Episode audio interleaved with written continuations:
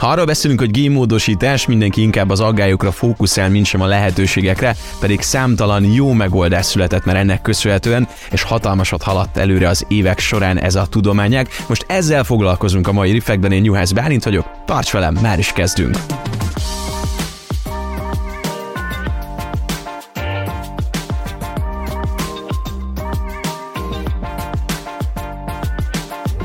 Megváltoztatható-e a hajunk vagy bőrünk színe, esetleg megállítható-e az öregedés? Szerintem az utóbbi az sokkal jobban érdekel mindenkit. Az előbbire már vannak egyszerű megoldások, amit meg is vehetünk a boltba. Utóbbit viszont hát nem boltba kell venni, mert hogy nagyon sok aggály van még ezzel kapcsolatban. Erről is beszélünk professzor dr. Nyitrai Lászlóval.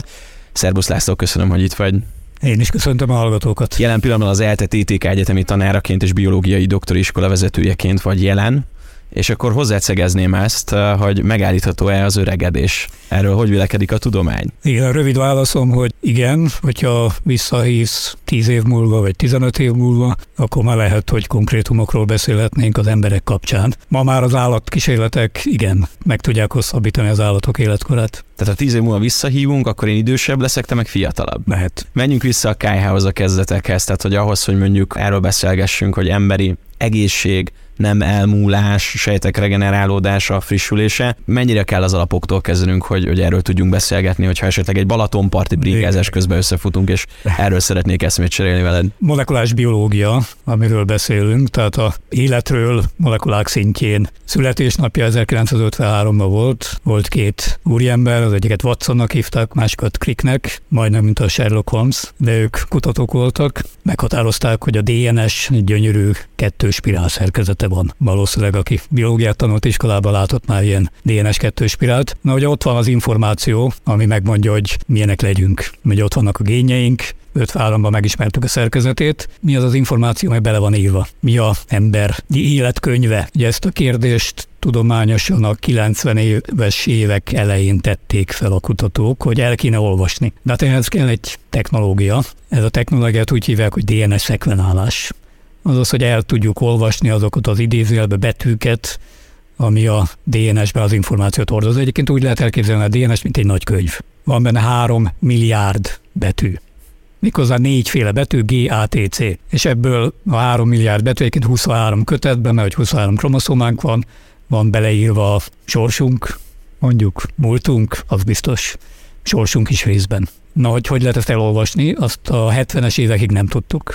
A 70-es évek közepén született a molekuláris biológia első forradalma, az első géntechnológiai forradalom, azaz többek között el tudjuk onnantól kezdve olvasni, hogy mi van a génekben, milyen információ, mi ez a szöveg. Tehát meg volt a technika, de hát 3 milliárd az még az akkori technikák szintjén túl sok volt. Én is, mikor kijutottam posztdoktorként Amerikába, ez a 80-as évek közepe volt először, 80-as évek vége, ilyen feladatot kaptam, hogy el kell olvasni egy génnek a, úgy mondjuk, hogy bázis sorrendjét, ezt a négy betűt, a GATC, hogy milyen, milyen szöveget ad.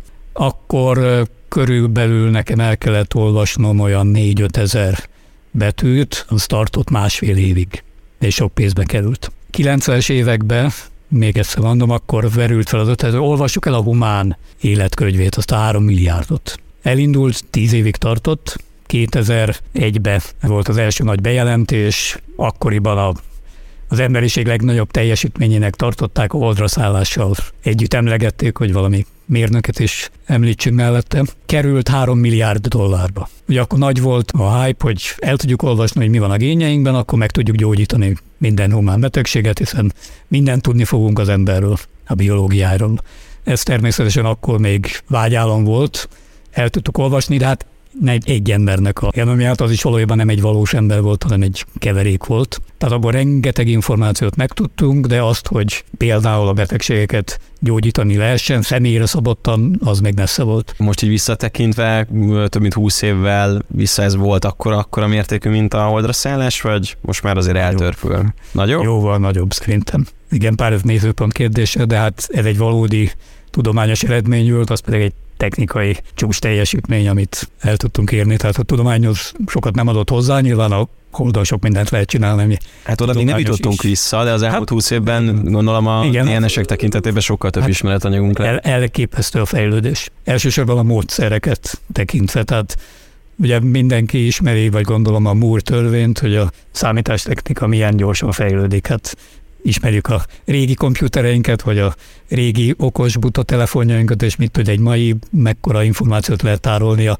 ugye ez a három milliárd betű, ez három gigabyte-nyi területet foglal el ma, egy kis részét egy, egy rendes terabájtos Winchesternek. Akkoriban, amikor ezt elolvasták, a legnagyobb szuperkomputeren fért el. Tehát ma az a mondás, hogy a Moore törvényhez képest sokkal gyorsabban fejlődik a géntechnológia. Már most a technológiai fejlődésről beszélek, és egy szám, Ugye azt mondta, hogy három milliárdba került az első humán genom, így nevezzük ez a három milliárd betűnek az elolvasása. Ma ez 10 milliószor olcsóbb, tehát néhány száz dollárból ma már el lehet olvasni egy embernek a genomját. Volt már olyan vendégünk, akik foglalkoztak az emberi testtel, illetve ennek a technológiai hátterével való felépítésében, tehát hogy a technológiát mögé tették, és így próbálnak kutatni.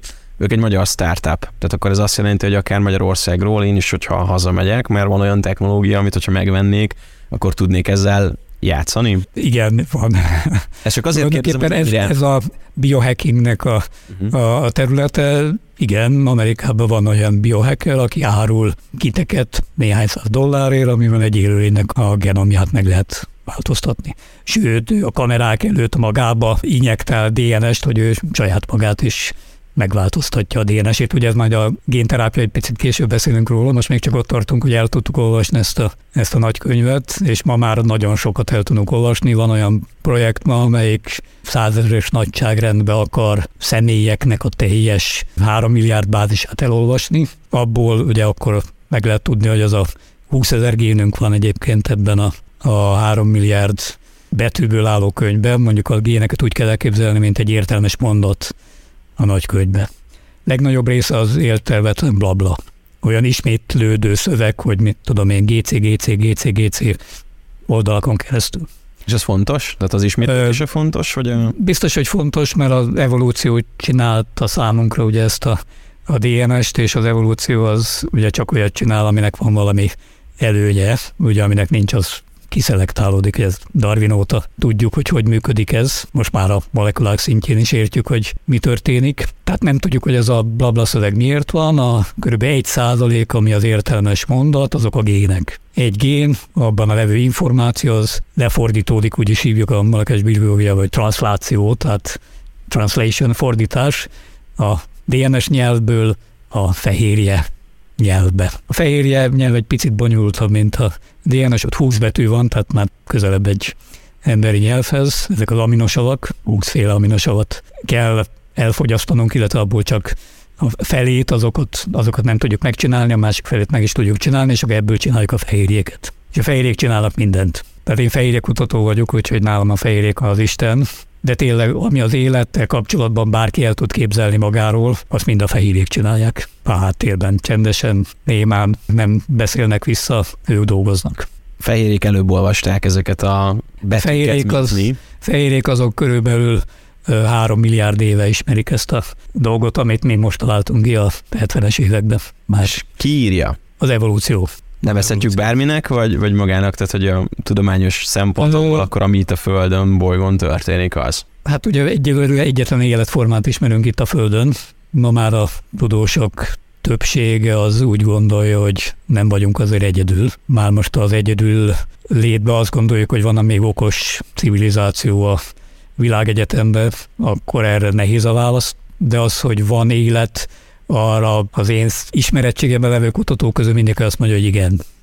Sőt, kell, hogy legyen, mert valahol az anyag úgy tűnik, hogy el kell, hogy érje ezt a szervezettségi fokot, ami nálunk a Földön viszonylag hamar elérte, hogy 5 milliárd éves a Földünk, és körülbelül 4 milliárd évvel ezelőtt megszületett az élet.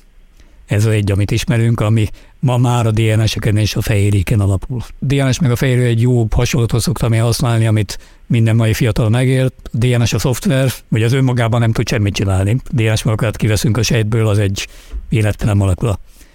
A fehérjék a hardware.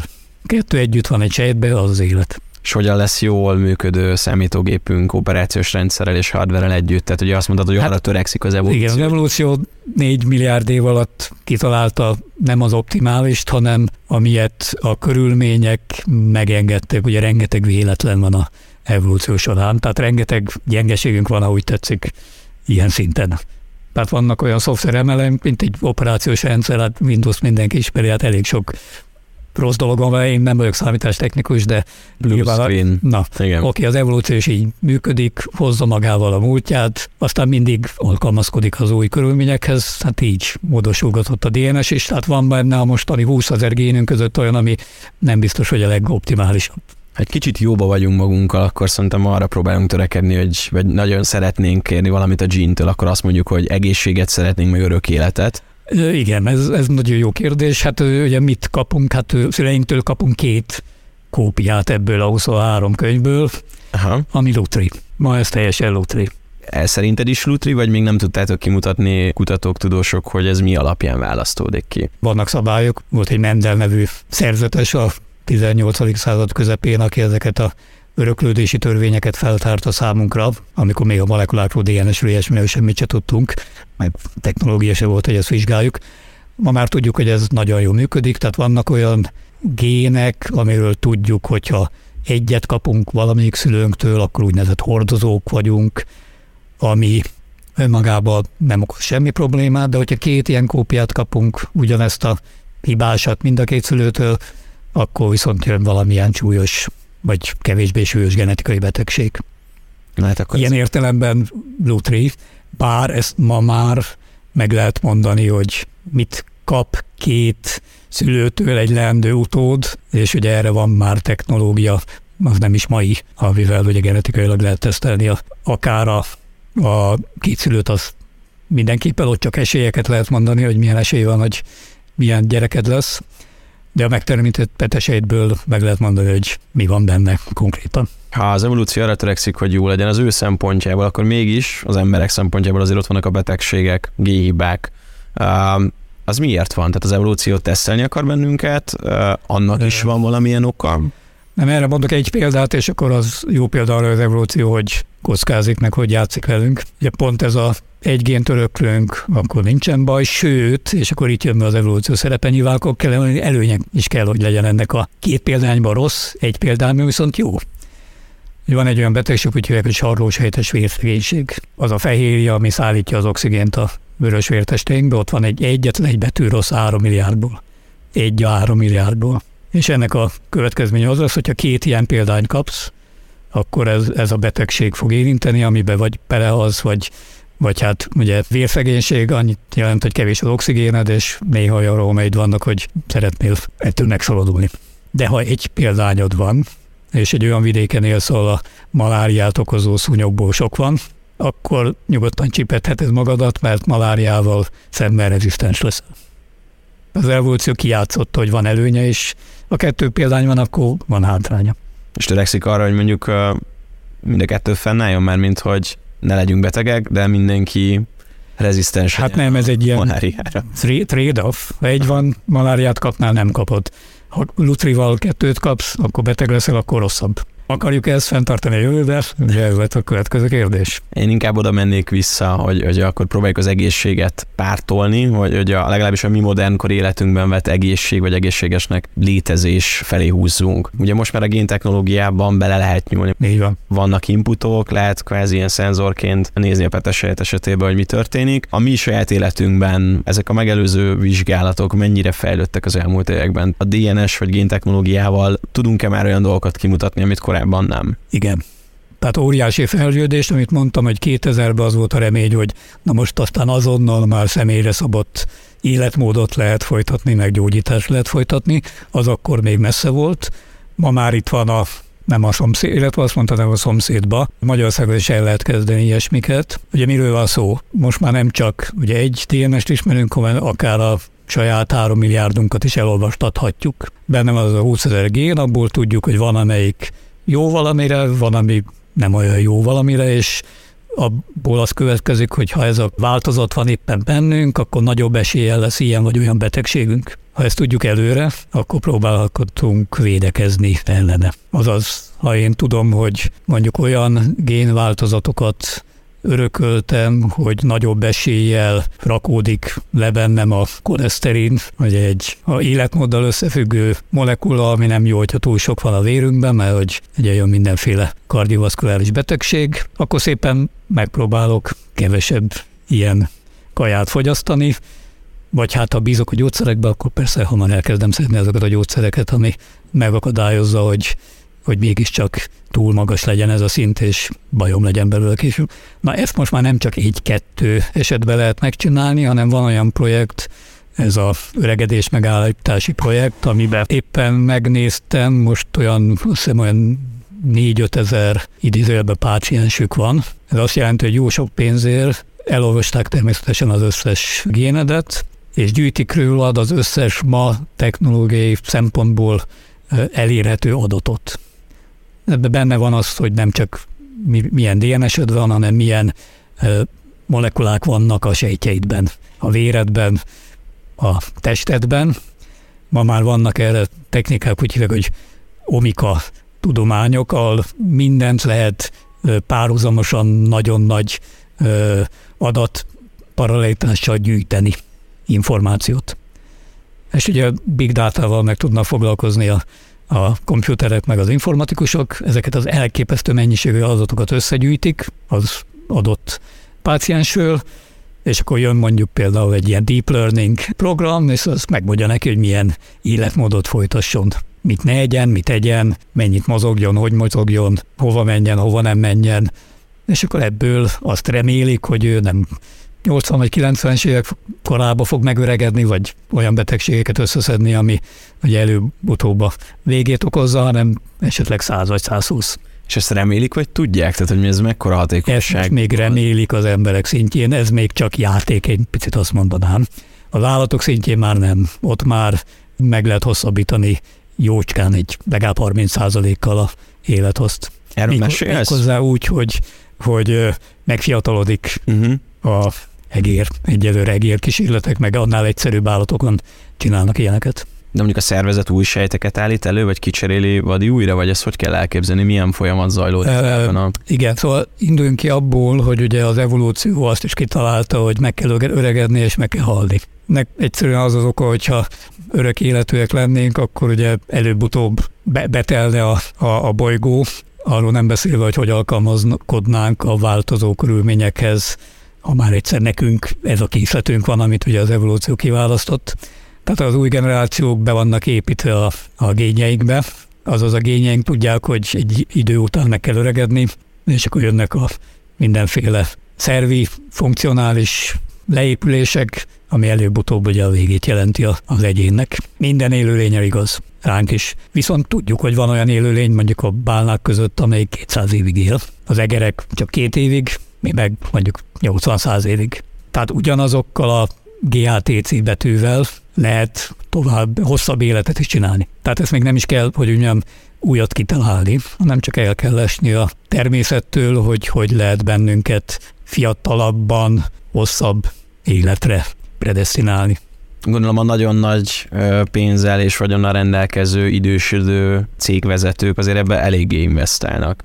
Nyilván ebben most beleszállnak, investálnak is gondolom, hát ezt is tegyék, hiszen tudománypénz nélkül nem lehet csinálni, az államok meg egyre inkább szívják a fogukat, amikor pénzkének a kutatók. Bár például a, ezt a bizonyos Human Genome projektet, amikor elolvastuk a 3 milliárdot, azt az is persze egy picit a ugye Amerikában először a a hadipart is támogató, tehát nem a, nem a Nemzeti Egészségügyi Hivatal kezdte el támogatni, hanem az volt a cél, hogy hogy lehetne a DNS-ünket megismerve jobban kibírni a radioaktív sugárzást. Az például szuperkatonákat csinálni, akik mehetnek akkor is, amikor ledobják a ilyen-olyan bombákat körülöttük.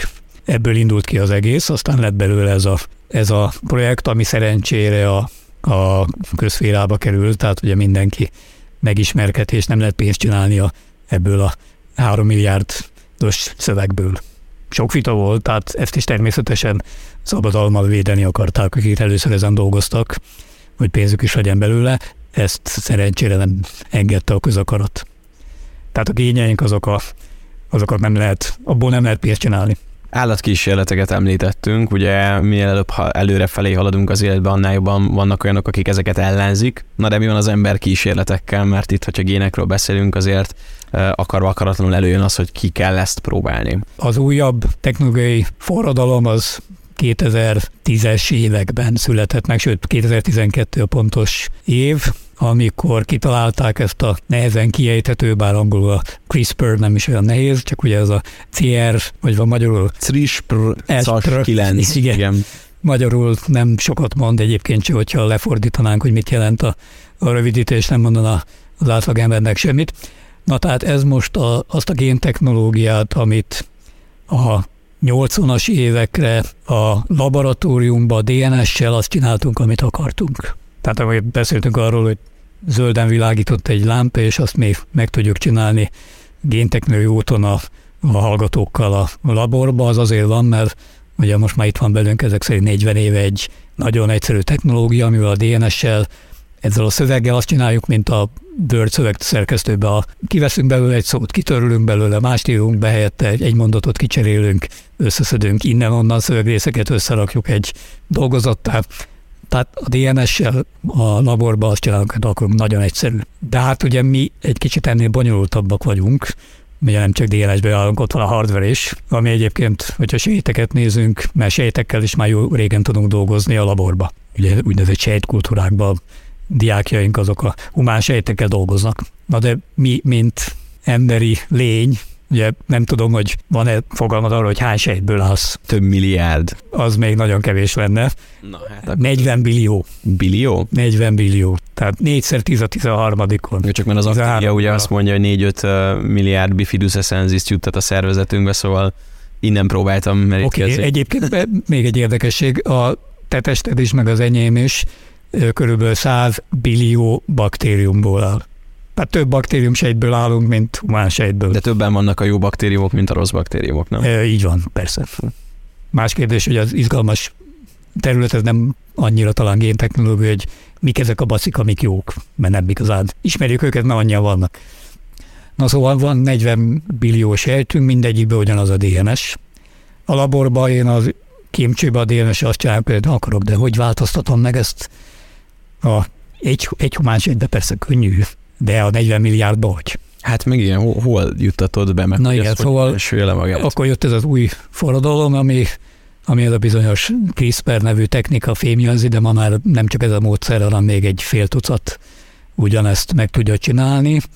Ezt úgy hívjuk, hogy genomszerkesztés. Ugye a gén az mondjuk egy darabja csak az egésznek, itt meg a, ezt a három milliárdot ugye a, a saját környezetébe is tudjuk manipulálni. Tehát gondoljuk el, azt mondtam, hogy egy a három milliárdban, az, ugye a tű a szénak az alba. Tehát génterápiát már elkezdtek csinálni a, a, már a klinikai és a, a gyógyászatban és a 90-es években. Csak akkor még annyira nem tudtuk, hogy hova célzunk. Tehát nagyon sok melléklövés volt. És az első génterápiákat már engedélyezték is a, a 90-es években, aztán 2000-re ezeket törölték, és az engedélyeket megmondták, mert ugyan lehet, hogy meggyógyítottunk egy-egy szegény beteget, de aztán meghalt rákba mellékhatás miatt. Már rossz helyre került az a módosított gén. Tehát nem tudtunk célozni. Ezzel a CRISPR technikával viszont majdnem tökéletesen tudunk célozni. Ráadásul nagyon egyszerűen, és, és a korábbi technikákhoz képest sokkal olcsóbban. Tehát ezt már bármelyik labor meg tudja csinálni, a mi laborunk is pont nem csinált még ilyet, de ha akarnánk, meg tudnánk csinálni. Azt elárult, hogy mit történik pontosan? Mert úgy emlékszem, kivágjuk a hibás génszakaszt, és pótoljuk valami más. Megint természetből lestük el a trükköt. A baktériumnak is vannak betegségei, ezeket úgy hívják, hogy bakteriofágok, azok is vírusok. Tehát ők is szenvednek a vírusoktól, és az ő evolúció gyorsabb, mint a miénk, és kitalált néhány jó védekező módszert ez a bizonyos CRISPR, ez egy bakteriális immunrendszer. Ugye mi is harcolunk a vírusok ellen, az immunrendszerünket még kell is egy kicsit javítani, lásd itt a a vakcináció, a pacik ezt megoldják saját maguk. A vírusról eltesz pici darabot a mondatból, és akkor ha jön legközelebb az a vírus, akkor már felismerik, hogy ezzel már találkoztam, és akkor jön ez a CAS9, ami egy, valójában egy olyan enzim, ami el tudja vágni a DNS-t, és így inaktiválja azt a vírust, azaz tönkreteszi. Azaz nem szenved a baci többet a, attól a vírustól. Ezzel a technológiával mit lehet gyógyítani, vagy javítani, vagy ki?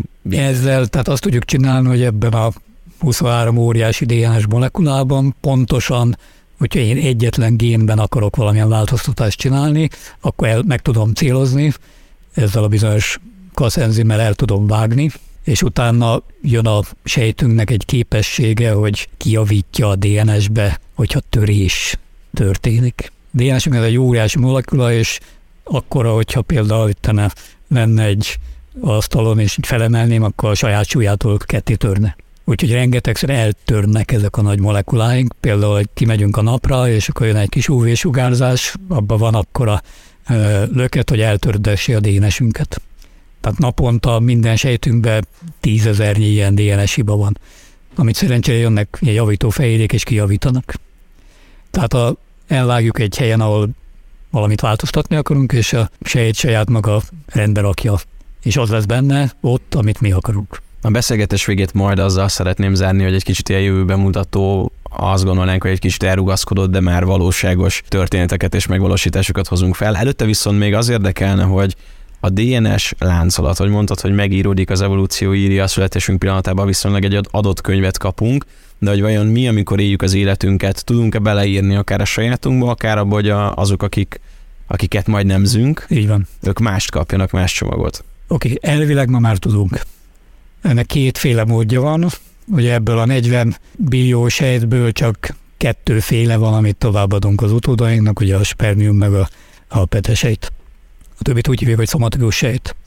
Azt ma már megengedi a világ, a tudomány, csinálhat úgynevezett szomatikus génterápiát. Tehát van már néhány betegség, amit engedélyezett is a, a engedélyező hatóság, hogy génterápiás úton meggyógyítsuk. Tehát például ilyenek néhány vérrel kapcsolatos betegség, mint az említett sarlósejtes vérszegénység is ilyen. Azt, ha ilyenben szenved valaki, akkor ezzel a, a CRISPR segítségével végzett szomatikus génterápiával meg lehet gyógyítani. Tehát az utódom már nem fogja ezt megkapni? Nem, nem, ez csak téged gyógyít csak meg. Okés. A másik lehetőség, hogy beavatkozunk a reprodukáló sejtbe. Az viszont egy olyan határ, amit a tudomány már túlépett egyszer, és volt egy mondatod majd erről, de a nagy kérdés, és itt a tudományetika, hogy szeretnénk-e megváltoztatni azt, ami eddig a Lutri volt, és az evolúció adott nekünk, és mostantól mi akarjuk megmondani, hogy milyen génjeink legyenek. Technik- technológiailag már erre megvan a lehetőség. Még nem vagyunk tökéletesen biztosak, biztonságosak, precízek ebben, tíz év múlva azok leszünk. De valaki már átlépte, ugye ez egy kínai kutató volt, úgy írják a családnevét, hogy HE, tehát Hev Hu-nak ejtik, aki három évvel ezelőtt, vagy most már négy évvel ezelőtt megcsinált az első, ugye ezt hívják designer babynek. Egy iker pár, Lulu és Nana, megszülettek azóta, és azt gondolom, hogy egészségesek most már nincsenek a hírekben, akikben egy olyan génterápiát csinált a megtermékenyített petesejtben, hogy ők nem lehetnek, nem kaphatják meg az écet. Vagyis pontosabban a hív vírus nem tudja őket megfertőzni. Amit egyébként sokkal egyszerűbb módon is meg lehet csinálni, hogy ne legyen a, akár a hív hordozó gyereke hordozó, de ő ezt megcsinálta ezzel a bizonyos, ezek már generációk során, ha ezeknek a gyerekeknek lesznek utódjai, ugyanezt viszik tovább. Tehát ez az a nagy vörös vonal, amit el kell dönteni a tudománynak, nem csak a tudománynak, a közvéleménynek, mindenkinek együtt, hogy akarjuk-e.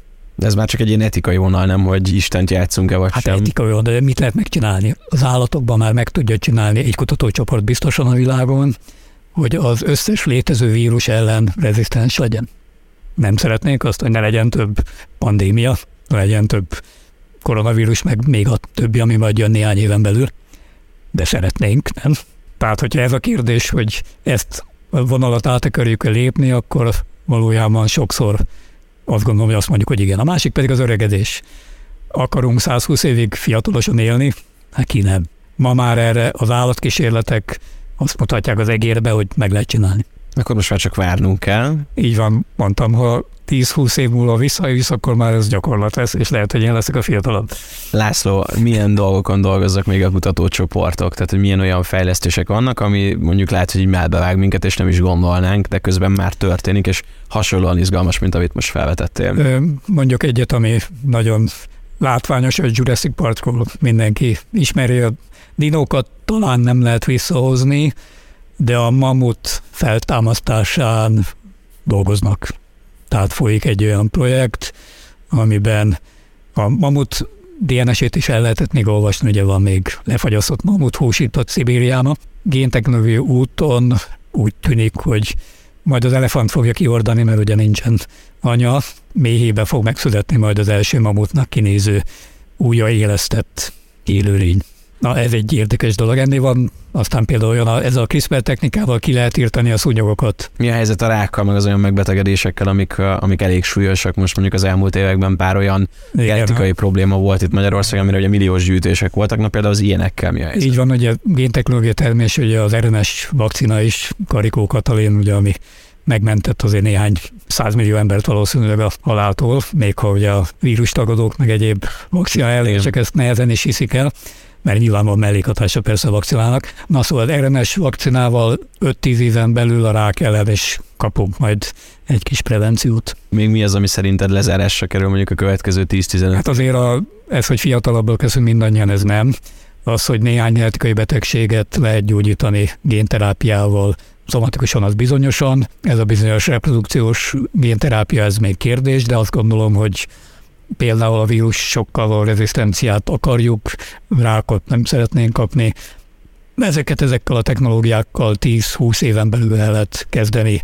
Remélhetőleg nem csak a leggazdagabbaknak, hanem bárkinek elérhetővé tenni. De hát hallottad, hogy mennyire gyorsul, a, mennyire olcsóbb lett például az a DNS-e való laborba történő munka, abba bízunk, és ezen dolgoznak sokan, hogy ezek a technológiák sokkal olcsóbbak legyenek, és elérhetőek legyenek mindenki számára. Az emberek számára, és hát bízunk benne. Számodra melyik az a terület, ami amúgy a legizgalmasabb, ami téged lázban tart, és mondjuk téged érdekel? Kutatnád szívesen, vagy akár kutatod is? Bizonyos értelemben nem annyira közvetlen a saját területem, ez a mesterséges intelligencia mit tud segíteni a tudománynak. Ugye mostanában sokat beszéltetek, azt mondom, ti is már erről, Ugye nálunk is okozott már akkora áttörést, amire senki sem számított.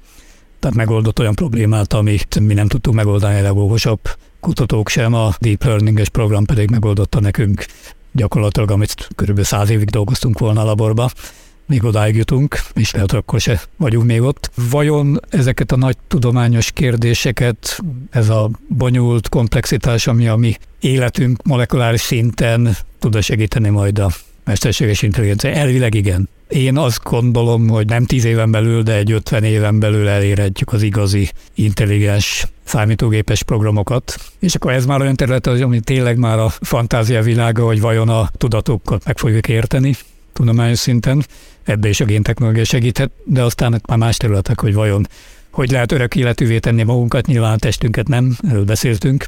Előbb-utóbb még a fiatalon és 120 évesen, de ne kell halnunk de a tudatunkat lehet, hogy le lehet tölteni. Figyelj, a mai epizód után nem gondolom azt, hogy egy zsiráfban nem hordhatnánk ki a saját klónomat, nem tudom, 30 év múlva az én tudatommal tovább élve. Pár dolgot még bedobnék a végére, csak hogy erre tud-e a biotechnológia, illetve a biokémia, illetve a géntechnológia választani, hogy testrészek módosítása. Gondolok itt, hogy egyel kevesebb ujjam legyen, más színű legyen a szemem. Elvileg igen. Ugyanez a szuper ember géntechnológia úton, ezt nem hiszem, hogy akarni fogjuk még jó ideig. De amit például meg lehet csinálni géntechnológia úton, szerveket lehet csinálni. Tehát van úgy, hogy organoidok, tehát egy sejtből tudunk kvázi szövetet növeszteni három dimenzióba. És egy óriási dolog, mert akkor, ha valami elromlik, akkor kicseréljük. Eljutottunk oda, hogy beállítjuk, hogy az én gyerekem így nézzen ki, ilyen izmos legyen. Elvileg igen, megint csak ugyanez a téma, ezt a tudósok nem szeretnék. Mi úgy az intoleranciával, érzékenységekkel? Bocsánat, egy dolgot lehet, hogy meg tudunk csinálni ebből a szempontból is, remélhetőleg nem csak a katonaságnál, például, hogy lássunk sötétben is, ez nyilvánvaló géntechnológia úton, mivel hogy vannak állatok, amik eléggé nagyobb hullámos tartományba látnak, nem csak a látható fénybe, ezt meg lehetne csinálni. Jobban hallhatnánk, könnyen erősebbek legyünk, könnyen. Intolerancia, persze, megoldható. Meg az allergia is akkor kibe kapcsolhatóak kvázi? Valószínűleg az allergiára is lesz megoldás. Hát azért ez nagyon kemény. Jó, azért ezt ne öt évben gondolkozzunk, de Persze. néhány évtized múlva. Köszönöm szépen professzor dr. Nyitrai Lászlónak, hogy eljöttél és elfogadtad a meghívásunkat. Izgalmas uh, hétvégi programot kaptunk szerintem most. És néhány évtized múlva akkor... Hát szerintem hát néhány évtized múlva te fogod vezetni ezt a podcastet, én meg megyek delfineket menteni. Oké, okay. Köszönöm szépen, hogy itt voltál. szívesen. A Refekt Podcastet nem csak a Spotify-on és az Apple Podcastben, hanem a YouTube-on is megtalálod, hogyha éppenséggel videón néztél bennünket. Ebben az epizódban akkor már láthattál egy kis betekintést a Cube-ba, amiről már az elmúlt hetekben egy kicsit így tízereltünk vagy promoztunk. Hamarosan még több infóval jövünk, addig pedig kérlek ezen a három platformon értékelj minket, vagy kövess bennünket az Instagramon és a TikTokon, mert hogy itt is plusz tartalmakkal jelentkezünk. Két hét múlva sütörtökön pedig egy újabb epizóddal. Minden jót!